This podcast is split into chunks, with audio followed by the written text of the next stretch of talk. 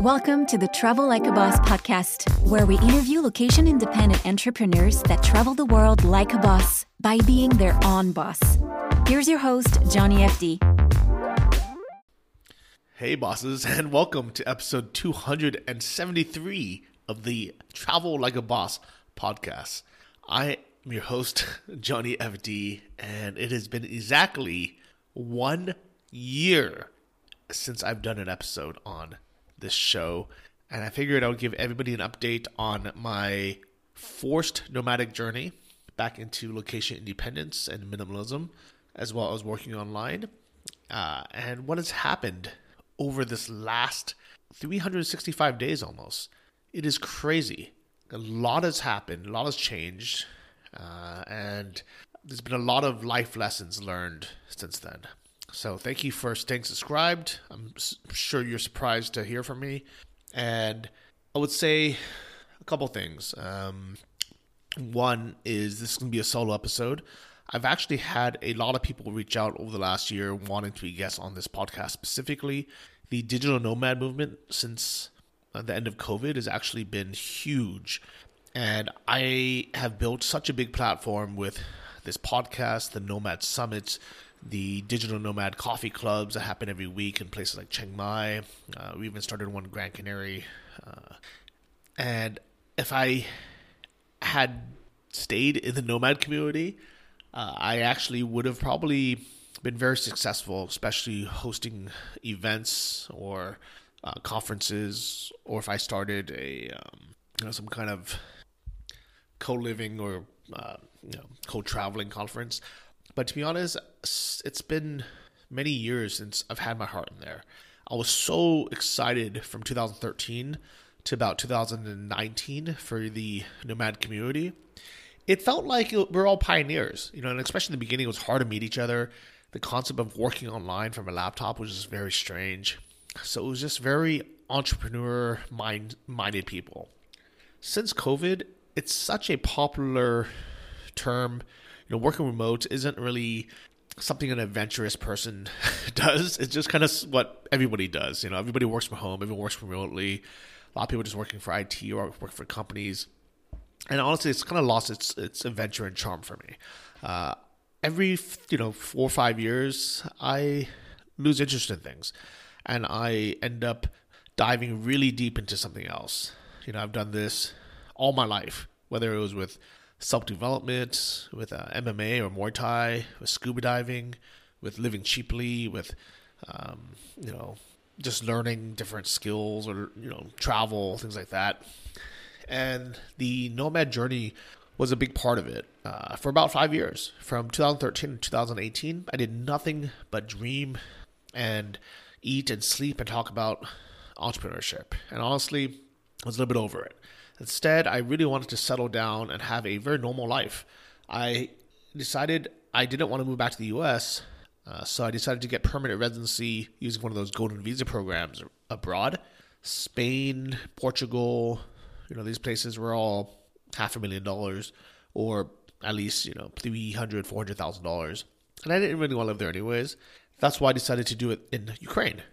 And I was in the process last October 2021 of renovating my apartment right in the city center and everything was going great. I saw improvements, you know, slow, but it was exciting going there and seeing the progress every week or every two weeks. Uh, I even started helping out a little bit where I could and sanding things and, you know, building IKEA furniture or just putting things together. And it felt like I was seeing my new life and dream come true. And right around then, if you guys can remember, there was a lot of talk in the news about Russia building up troops on the border for their. Uh, at the time, they said it was an exercise, and the West, uh, people in the U.S., they started getting really worried. I remember December 2021. Everybody said, "Get out! Get out of Ukraine! Russia's going to attack any minute now." They had their forces there. Meanwhile, everyone I knew inside Ukraine, especially in Kiev, thought that's impossible. You know, there's no way Putin is stupid enough to attack Ukraine. There's no way he was going to win here. There's no way, even if he somehow slipped through, there's zero chance he's going to keep Ukraine and keep Kiev. You know, people don't want to be under Russian control. There, there's zero chance that Russia is going to do this. Putin's going to ruin his career, ruin the Russian economy, and you know, at best he's going to hold it for a month and then lose control anyways. But most likely he's not going to even be able to break through. So we who are actually living there, and this is both the expat community, but also the Ukrainians, uh, including very smart people. You know, um, I remember hearing a phrase once: "Don't listen to what people say, look at what people do." And what really convinced me that nothing was bad was going to happen is the restaurant tours and the, the property developers they were putting a lot of money into investing and opening new restaurants and new businesses, uh, you know, new apartments inside of Kiev. And I thought these people are connected, they're smart, they're investing millions of dollars. You know, they probably know better than some random person on Facebook or Twitter who watches U.S. news and says this thing's happening. So at the time, some people did leave. Uh, every other day, I would get warnings to leave and the people that who did leave, I didn't really respect their opinion anyways. There there were people who would have you know panicked and left regardless of what happened. And I know this because in 2015, I believe, around that time, I was in Thailand during the military coup. And on the ground, everything was okay. It was calm. Yes, we knew there were some things happening, but overall, it wasn't negatively affecting our lives. And we knew it was probably wasn't going to escalate any further. While the news, people were panicked, saying Thailand has been, you know, taken over by the military. You guys are screwed. Get out, get out, get out. And I'm happy that I stayed because literally nothing bad happened. Uh, you know, to our our lives and livelihood. There were some, you know, conflicts happening in like Bangkok at the airport, but for our general life, nothing changed. And this similar scenario has happened many times in the last 10 years in different countries. And every time the you know fearmongers were incorrect. But if I had moved every single time, I never would have really stabilized anywhere. I would have missed all those great years in places like Thailand. So when I was in Ukraine, I decided, you know what, I'm going to listen to what President Zelensky's saying.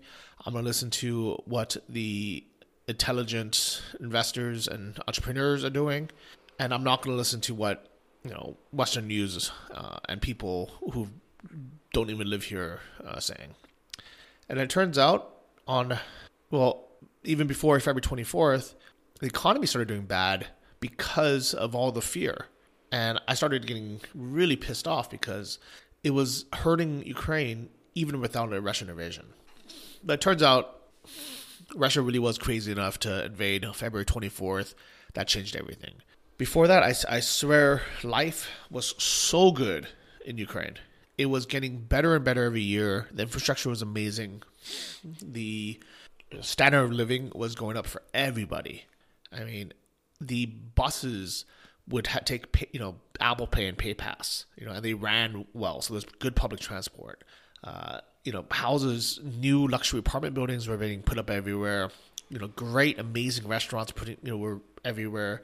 There was super fast, you know, LTE and 4G in the metro stations. You know, uh, you never lose signal. Life, um, honestly, life was better than London, and for a fraction of the price as well. You know, I had just spent so much time renovating my apartment, and finally, I believe it was in this, it was January, I believe. I finally was able to move in mid January. And I was finally able to start unpacking and enjoying my apartment, enjoying my house. You know, something that I had been saving up for 10 years to buy and dreaming about, you know, for my, my for decades. And I wanted to stop traveling. I wanted to stop being a digital nomad. I wanted to just live in my apartment in peace, get married, have kids, you know, have a dog, have a cat, you know, have a very normal life.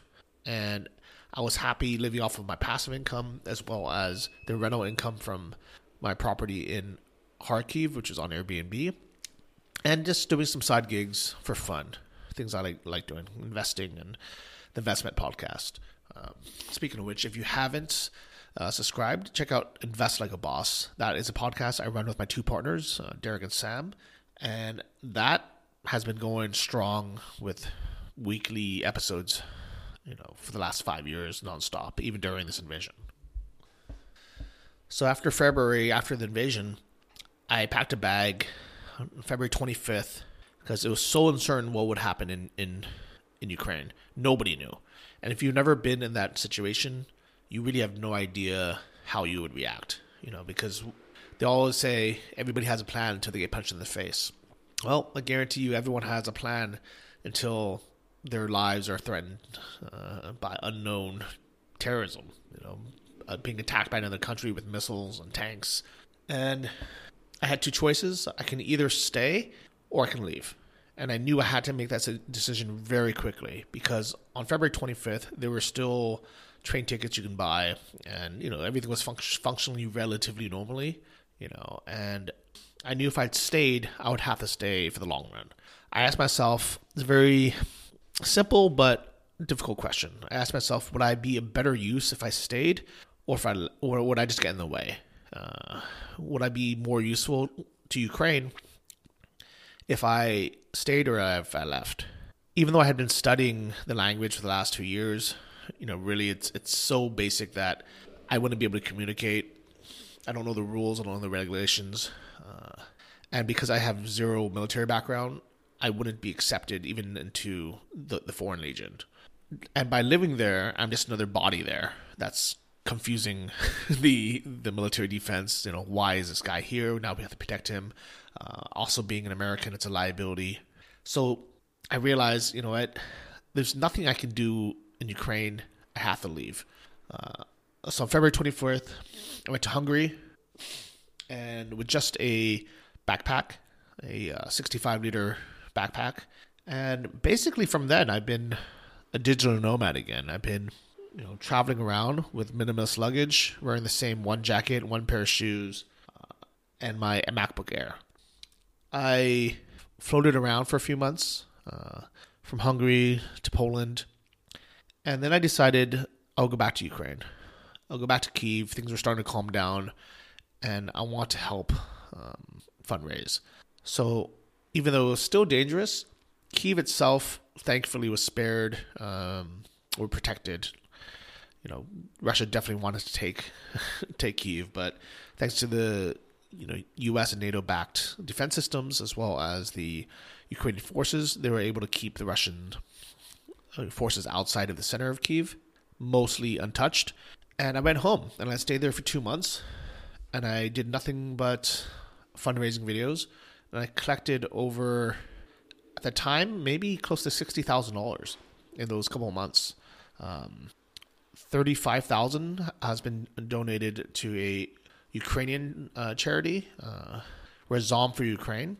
That one, they have uh, offices in New York, but they also have uh, offices in Lviv, and that went to humanitarian aid and medicine and things like that. And the other um, 20,000 or so, I distributed to on the ground charities, to people that I knew in Ukraine. You know, I literally messaged everyone that I had met and had a relationship with, whether it was, you know, uh, my real estate agent, you know, asking, you know, do you know anyone who needs help? you know, uh, I would message friends, you know, the parents of, you know, of, of people that I had met, the shopkeeper, the gym person, you know, literally just whoever I knew in person and I trusted, I just asked, like who do you know that needs help? And i sent the money directly or i bought them things that they needed.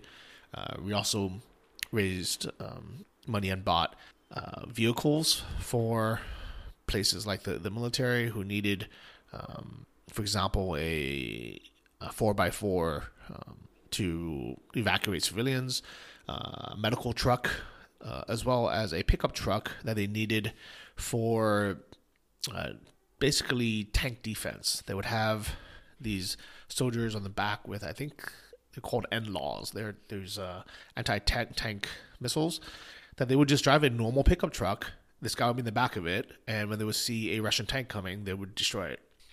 We also bought a van for an orphanage, as well as a couple new washing machines um, because they were expecting more kids, and like literally, you know, tons of food and medicine, and really, it was a uh, a very eye opening and kind of heartwarming experience to be able to to do this.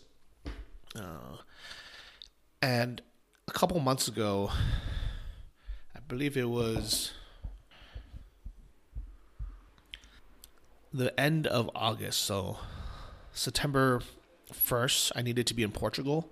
Uh, I got an offer to speak at Anton's dropshipping course. He has a monthly, uh, sorry, a yearly conference just for his members. And because of COVID, it had been a few years since they had met. And he asked me if I wanted to be one of the speakers. He said uh, he would pay for my travel and give me, you know, five hundred dollars to to come speak uh, just for my time. And I thought, you know what, this is a good experience to see all my old friends as well as earn a little bit of money and you know kind of spend a month or two uh, outside of Ukraine before uh, before winter before it settles in. And at the time, it, there were a couple things happening that were very unsure of of in um, in Ukraine. There was the you know Russian uh, freedom like R- Russian holiday on uh, September 9th, their their glory day against the uh, against World War II, uh, as well as other things that were coming up that made it not the safest time to be in um, in Ukraine. One of my best friends, uh, who happens to be my cousin, uh, I haven't seen him in two years because of COVID, and he was going to be in Paris. He had bought a seven thousand dollar travel package for him and his wife, kind of like a second honeymoon, to go to Paris for a week. And I said, you know what? I'm in Portugal. It's close by. Let me go there. And it was really nice spending a week with him. Uh, I spent much less than that. I think my hotel was maybe seventy-five dollars a night, my Airbnb, and my flight was less than hundred dollars. Um, but I got to spend a week in Paris, my first time there, and I got to travel with a friend um, that was living in the UK, and I decided to drop her off back in the UK um, and kind of see her off. So that was my September, and on my way back, I wanted to see my friend Engin and Lena, who I met in Sri Lanka uh, almost two years ago now, because they just had a baby, and they invited me to come hang out with them and stay with them. And I said, yeah, sure, why not? Um, I was waiting for a document, ironically, from Ukraine for the permanent residency. Uh, this golden visa had applied for a year and a half ago, was finally approved, but in order to activate it, I needed to be outside of Ukraine to go to a Ukrainian embassy uh, with a piece of paper to get some kind of visa to go back into Ukraine to finish the process. And it was going to take a few weeks to to finish this paperwork because they had to send the the form to my address in Kiev. Then my lawyer had to go there pick it up, um, get it certified, copied, and then sent to me. And then I had to take that and bring it to an outside embassy. And in those two weeks, it was perfect because I got to see Engin and Lena and their new uh, baby boy Noah. And I spent two weeks with them in Austria, you know, kind of living a very normal uh, life. Uh, I also got to see Lena's parents and grandmother, who escaped from Kharkiv during uh, the Russian invasion. They really didn't want to go to, to go. They wanted to stay in Kharkiv. They actually stuck it out for a few months, and things just got too dangerous, so they were forced to leave. And it was nice to spend time with them, you know, have a little normal life. But then in October, uh, on October 10th, I decided it's time to go back to uh, to Ukraine, and I took a train that morning. And that very same morning, the October 10th um, bombings happened in Kiev. Uh, you might remember if you listen to uh, the news about these Iranian drones uh, that Russia had bought, you know, swarming all of Ukraine basically and destroying countless apartment buildings, you know, restaurants, um, you know, damaging civilian um, residential buildings, even destroying a playground, which which is in Shevchenko Park, which is very close to my house, actually, just literally just up the hill, probably about half a mile away. So imagine, you know, your local park that you walk to that's six blocks away, you know, mm, probably maybe a kilometer, and having the playground there where kids were playing blown up by a Russian kamikaze drone or Iranian kamikaze drone that Russia bought.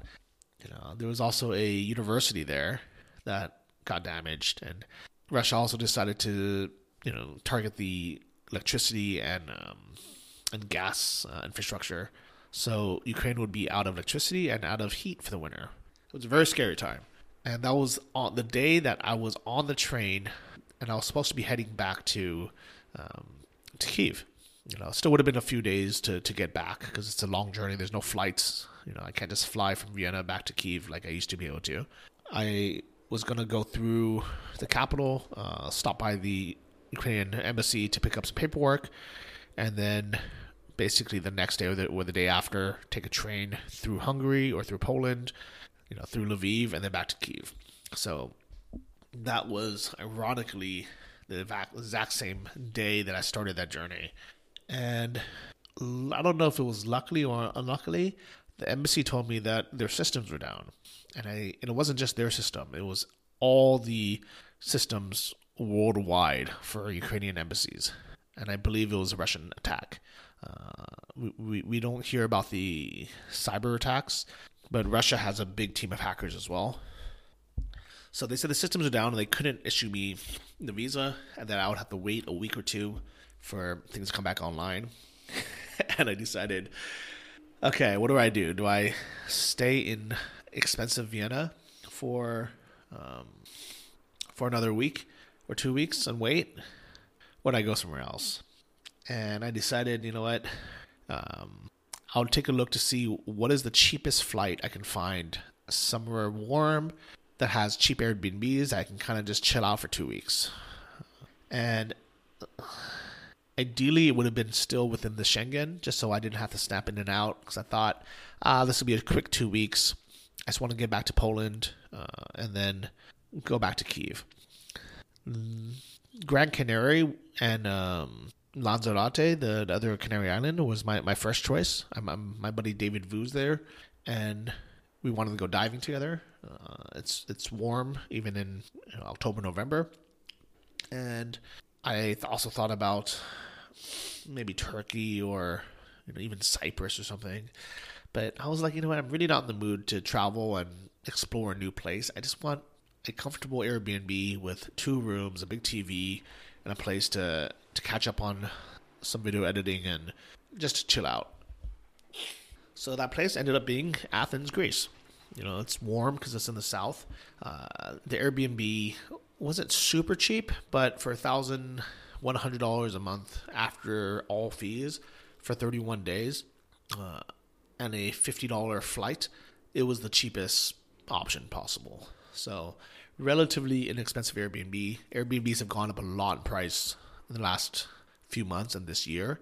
I think originally I was looking for a place for around $600 a month, which used to be possible.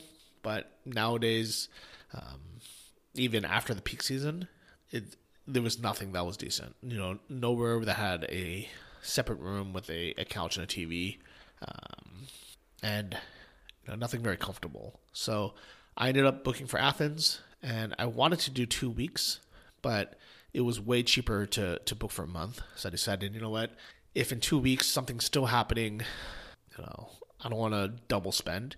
And ironically, it's exactly been two weeks since I arrived, and Kiev is without power. There's no electricity, uh, and we don't know what's happening uh, with the war. So I'm kind of happy that I'm forced to stay longer, even though I'm anxious and ready to leave, because I now don't really have the option to, to leave now, uh, unless I want to give up the the money for both the Airbnb I've already paid for, as well as the flight um, from here to Chisinau, actually, which was the cheapest flight I could find. Here's a travel tip or pro tip for traveling to to Athens. During the summer, there was a ton of cheap flights all around Europe to Athens.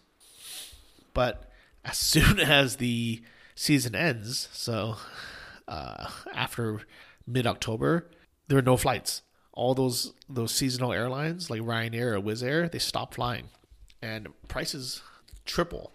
So instead of having a fifty dollar flight out, the cheapest flight I could find was one hundred fifty, and that would be for November thirteenth uh, through Chisinau. And I originally wanted to fly through Krakow or Warsaw, but uh, those flights are more expensive. Came, you know, got in at weird times, and also I realized, you know what, it actually takes longer to get from Krakow or Warsaw to Kiev than it does from Chisinau, which has a direct bus. It's still a long bus. It's a 13-hour overnight bus, but at least it's a direct bus. So that's my plan. Um, I, I don't really love being in Athens. I think it's an okay city to be a nomad or expat in. There's a small expat community. It's not huge. I met with some people. Um, most people here just have normal jobs. Uh, there's not like a digital nomad scene here. And the internet's not very good. My upload speed here is terrible, uh, even though the download speed is great. I think I get maybe 20 down, which lets me watch and stream HD, um, you know, movies at least, or watch YouTube and at least 720 or if not 1080p. The upload speed is so bad; it's less than one megabyte per second, which means it takes me seven or eight hours to upload uh, a 20 minute, you know, YouTube video, which is insane. So not a good place to work, but it works. You know, it's good enough prices are low enough. Cost of food and restaurants are pretty cheap. Supermarkets are relatively affordable. Um, you know, you can take a, a, a, taxi for five or six dollars, which isn't cheap. It's also not expensive. Uh, the metro works very well. It's a, it's a dollar per ride, which is very cheap. Uh, they even had a 30 day pass, which I tried to buy, but isn't available in the machines. And there was no cashier working there, which is another kind of funny thing about Athens. Just some things just don't work. You know, it's like ah, oh, you know, a day off, or they didn't show up, or you know, that's just the way things are. It's the Mediterranean culture. Uh, it's better to be lazy and you know let people complain than it is to to to work too much. I'll, I would say that you know, and the uh, place I'm living in, it's relatively comfortable. It's big enough. Um, there's nothing wrong with it, but I miss home. You know, and every day I think about dreaming about being back in Kiev, even though it's cold there and the weather is terrible, and there might not be electricity for half the day. I still imagine my life back home in Kiev, and even though here I have everything, I have sun, I have you know places open all night if I wanted to go party or go to a bar or something. Just, I'm not into it. It's just not my thing at all. I don't enjoy it, and I don't really want to be there. Um, I went to a bar in uh, Vienna on my second to my last night out, and I had one drink. I had a Radler, which is a lemonade beer mix, um, and I was there talking to a uh, a couple. Um, you know, there's a few people that were, were speaking. They're friendly. The girl was very nice, and when I, I think I went to the bathroom or something, and I came back and she was crying. And I said, you know, what happened? And she said, nothing, nothing. I just had a little uh, argument with my boyfriend. A few minutes later, I see um, her uh, with a bloodied lip, and turns out he had hit her. Uh, he was drunk, and he, you know, said something. You know, you know, I don't know what his stupid excuse was he probably said, you know, you know, why are you talking to these other guys, or you know, you're a slut, or whatever. But whatever you know BS reason he had, he hit her hard enough for her to, to bleed. And I saw it, and right away I said, "Oh my God, what's happening?" So I said to some other patrons there, I said, like, we need to call the police. Like, what's what's going on? And they said, yeah, you know, don't worry about it. It's just, you know, he's drunk. And I said, no, we have to do something. So I went up to the female uh, manager of the of the place, and I said, please call the police. He uh, hit this, you know, he, beat his girlfriend. And she said, no, no, no, like, let's not get the police involved. You know, this is a domestic matter. And I was like, no, we, we can't have that happen. You know, we can't let this happen. So I went up to him and I said, "You like what?" happened? I said, "Why? Why did you hit her?" And he said, "You know, oh, she was acting like a slut." And I said, "I don't care what she was doing. You can't hit a woman." And he, you know, basically says to me, "Fuck you," um, and he comes after me like uh, physically, and we end up having a, a, fight. You know, he he hits me. Uh, this is the first f- physical altercation I've been in in ten years. In literally ten years, I haven't been into any kind of physical fight, and I haven't wanted to. Um, you know, I'm way well over it. I also understand how dangerous it is to get into a, a fight, both legally but also physically. And you never know, you know, if the other person has a knife or if they're trained in something. And I'm lucky that I'm a big enough guy that's, you know, I guess imposing enough or confident enough or the few times where something almost happened, I just kind of stared them in the eyes and just said like, look, like let's let's not fight. Uh, but if you if you insist, you know, I'll kick your ass. And that's always been good enough, you know. And this time not. I think probably because he was drunk, but probably also because he's probably a sociopath. You know, if he would hit a girl, he definitely would hit a guy.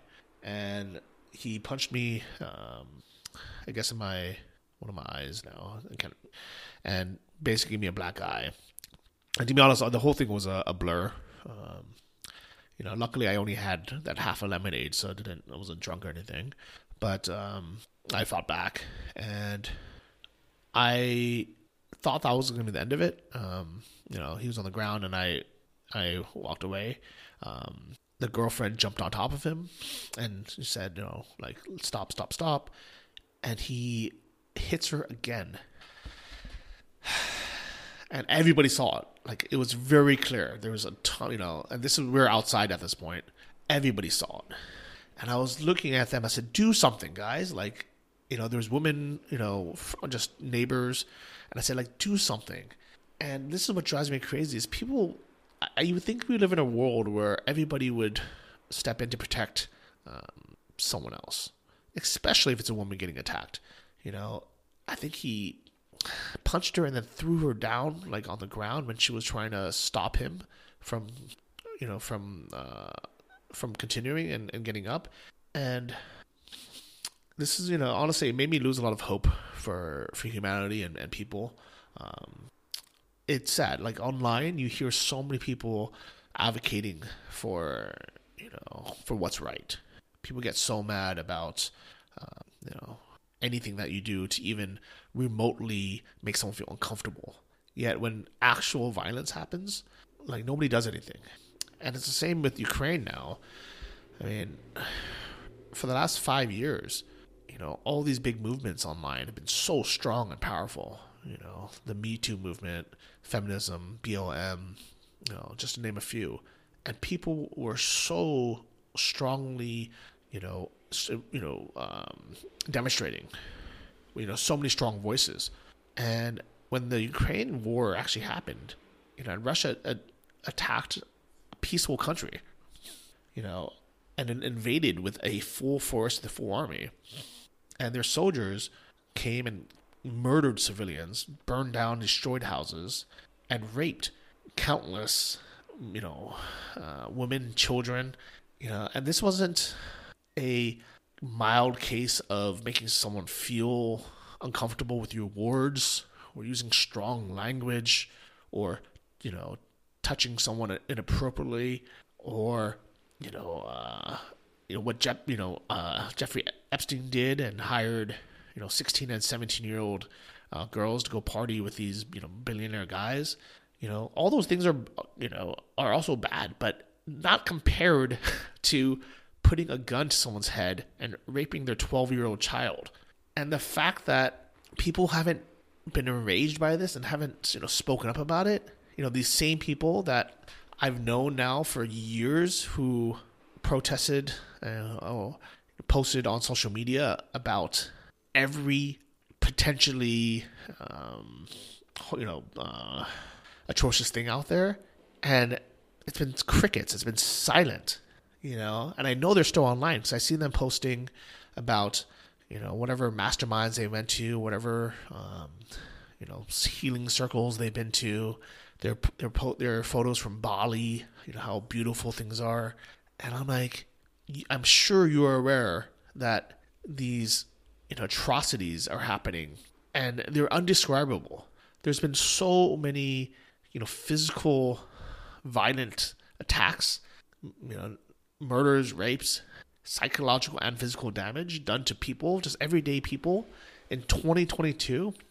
And the amount of people who have spoken about up about it that were vocal when it came to you know things that someone may or may not have even said or done or alleged to do that probably never happened or if it did happen was one one thousandth of the the damage done by someone going in and shooting someone's family and burning down their house, it really just made me lose all hope. Um, and I've been depressed. Like one of the reasons why I've been offline, you know, I haven't been, you know, my normal self, and I haven't been wanting to go to to events or meetups or get back into the community. Is honestly, just I'm I'm depressed. You know. Uh, I'm depressed about this war happening in the first place. But in 2022, you think we would live in peaceful times? You know, there's no reason why Putin and Russia should have started this war, and all the BS reasons that Russia gave, you know, NATO expansion or you know, protecting Russian speakers, or um, I don't I don't know what else he said, biolabs, or uh, birds being trained as drones, or you know. Um, Satanism or the alt right Nazism. These were all BS reasons that the that Russians made up. You know, like I'm not saying that Ukraine is perfect, but I guarantee you they didn't deserve any of this. You know, like, and Ukraine in the last six years I've been going, it was just improving every year. They were fighting corruption. They knew they knew they had a lot of problems left over from USSR, but since 2014 they've been fighting those problems and it's been improving. And they were on their way to being you know a great country full of you know technological advances good people. And russia just took that away from them. So yes i know not everybody has a connection with ukraine and especially not as much as i do because i actually moved there you know i knew the people. So on one hand i, I understand why not everybody you know I, and I don't I don't require people to you know to change their profile photo to you know stand with Ukraine or I pray for Ukraine. Honestly, you know those things normally don't even really help. You know, just by making one post to say you did it. But the fact is, the same people, you know, that had very little or no connection with things like BLM in the U.S., you know, they posted. Uh, people who you know, were in support of, um, you know, LGBT or trans rights when they themselves don't have that connection. They posted about it. But when it came to this war in Ukraine, which is a million times worse than discrimination or not having proper pronouns that make everyone feel happy and comfortable, or having a third bathroom, or not having you know the pay in the WNBA be as you know the same in men and women's sports. You know those are all issues that people can talk about during peace times because life in general is easy enough where we're not starving and we're not worried about freezing to death or dying. Having those arguments are a sign that we live in a very good time in the world and in a country where we're safe, that we're allowed to even think about things like that. And when it comes down to shit hitting the fan, those people will just stop posting. You know, and uh, yeah, I, I, I don't know. Um, yeah, I don't know how to think about it. Uh, so, as for me, my, my plans, my future plans, I'm gonna stay here for another two weeks, um, and my plan is to go back to Ukraine. As long as there isn't an immediate danger in Kiev itself, and as long as that there's at least power half the day and at least you know uh, enough heat where I won't physically freeze to death, even if it's not on fully. I'll go back because it's it's the home that I've made, and also it's where I can help most. Even though from here I've still been finding ways to deploy the uh, the donation money, which I still have maybe twenty percent of it that hasn't been deployed yet. Uh, from here, it's a little bit hard to find worthy causes, uh, and also to to show where that money goes if I'm not there filming and meeting the people in person. So I've been holding on to a little bit of it, waiting for the right time. So I want to go back in Ukraine and and help uh, more, especially during the winter where I know, um, you know, I know a lot of people are gonna are gonna need housing, food, and warm clothing. So if you want to follow that journey, I'm sure you already uh, follow my YouTube channel, but if you don't, it's YouTube um, slash Johnny FD, and yeah, uh, I don't know when I'm gonna make another one of these these posts. So if you enjoyed it, please let me know somehow. Um, I know it's a bit hard to leave a comment on on uh, on a podcast, but you can message me on Instagram, uh, Johnny FDJ, or on Twitter, Johnny FDK, and same on Facebook, Johnny FDK. And let me know if you've enjoyed this episode, if you want to hear more, if you have any questions or any feedback. It's kind of just a, one hour kind of rant of uh, what's been going on, um, and kind of a way to get some things off my chest that I haven't really publicly talked about. The the worst thing about YouTube is it's not a place to have these long form, you know, thoughts. Uh, people want, you know, entertainment. People want these short snippets, and those are the best, you know, best performing videos blogs, unfortunately, people don't really read anymore. So I've mostly stopped updating my, my written blog, johnnyfd.com. Though today I finally shared an article, I finally sat down and wrote an article debunking and explaining uh, what happened in the Donbass from 2014 till now.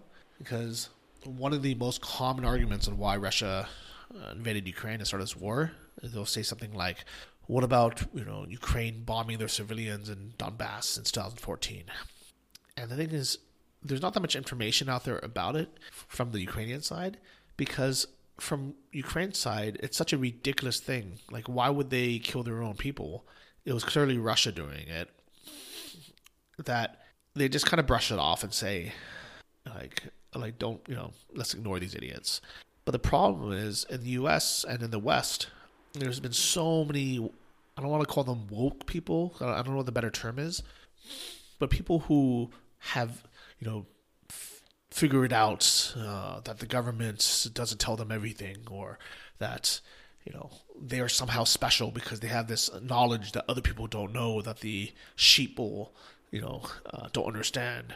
You know the people who are anti-vax or uh, you know anti anti-government you know into crypto or into whatever those people also like to think that everything in the world you know has these secrets um, you know, reasons. And the problem is the world is not black and white. Things, you know, things aren't that easy.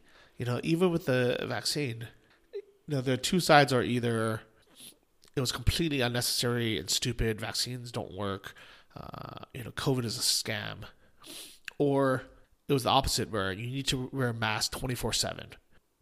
I don't understand how people are so illogical and so stupid that they don't realize that there's a middle ground where maybe the truth was COVID potentially was very, very bad, and scientists didn't know yet how bad it would be. So the best thing they could do is try to contain it as much as they can by you know creating the the lockdowns and the vaccines and the masks, and maybe either the severity of that is what made COVID not that big of a deal the, uh, at the end, or maybe they had overreacted, but it was better for them to try to overreact uh, than to underreact.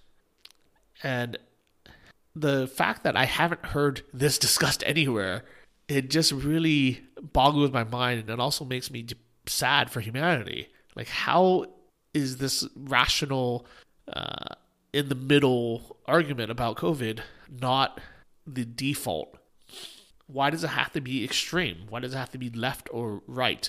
You know, right or wrong?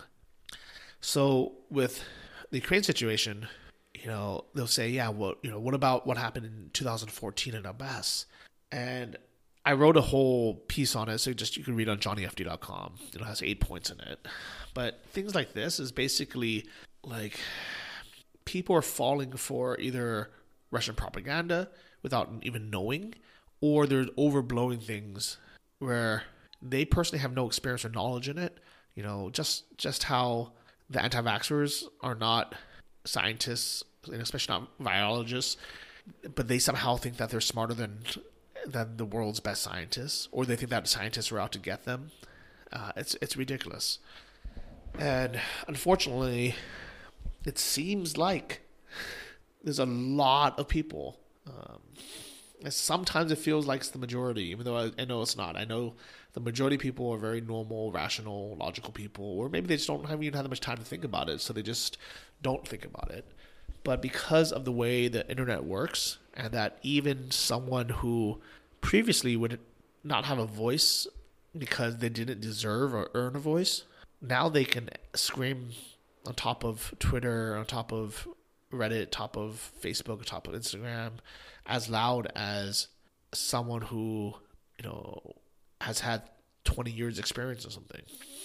And that is the problem with the internet world we live in now, especially because they can do it anonymously.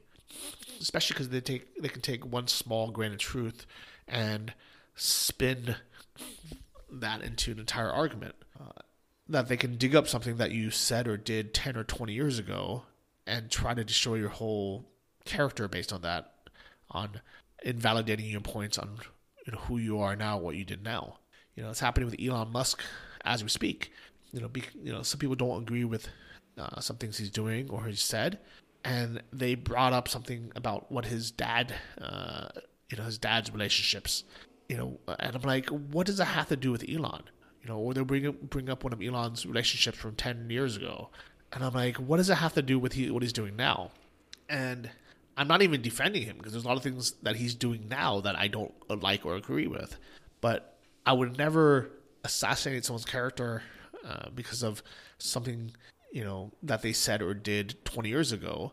If their stance has changed, if they're still doing that today, yes, then that's one thing. But to bring up something that is from literally two lifetimes ago or two decades ago, like who cares? You know, and, and that's what kind of really drives me crazy about uh, a lot of these things is we live in a in a moment in time right now. There's so much happening, but people can't think about the present uh, or about the future. They're just dwelling still in the past. And yeah. Anyways, uh, I'm gonna end this here because honestly, I feel like it's wasting my time. Uh, I don't know how many people even listen to this anymore, and I don't. I really doubt that the people who've already made up their minds uh, will will change it. You know, just I feel like I wasted an hour this morning typing out that blog post because the trolls and the haters, the people who, you know, anyone who will argue that it's okay that Russia is killing, you know, people in Ukraine or that we should just appease and give Ukraine, uh, give up Ukraine and and do whatever Russia and Putin wants those people aren't going to be able to read and think about something rationally, anyways. And unfortunately, those people have the loudest voice right now. Um, my life itself has had a lot of, you know, ups and downs, uh, a lot of downs in this last year, but it's nowhere as bad as people that I personally know uh, and people that I've met, and you know, uh, people living in cities I've been to in Ukraine. So that's why I try not to complain about what's happening in my life know. But just because I don't say anything doesn't mean it's not happening. I hope that uh, a year from now I can make another update and everything's going to be more calm. Uh, the war would have been over and Ukraine would be rebuilt, or at least the process will be, and that people will learn their lessons. This world will be a, a good, peaceful place, but we'll see. Till then, uh, take care. I hope everyone is doing well. Uh, and I hope the next update is going to be a good one. We'll see. Slava Ukraine, guys. Thank you for listening to the Travel Like a Boss podcast. If you want to hear more, including the bonus How to Choose the Perfect Niche episode, join our mailing list at travellikeabosspodcast.com. See you next week, and remember, if you want to travel like a boss, you need to be your own boss. So start your online business today and start living the lifestyle you've always dreamed of.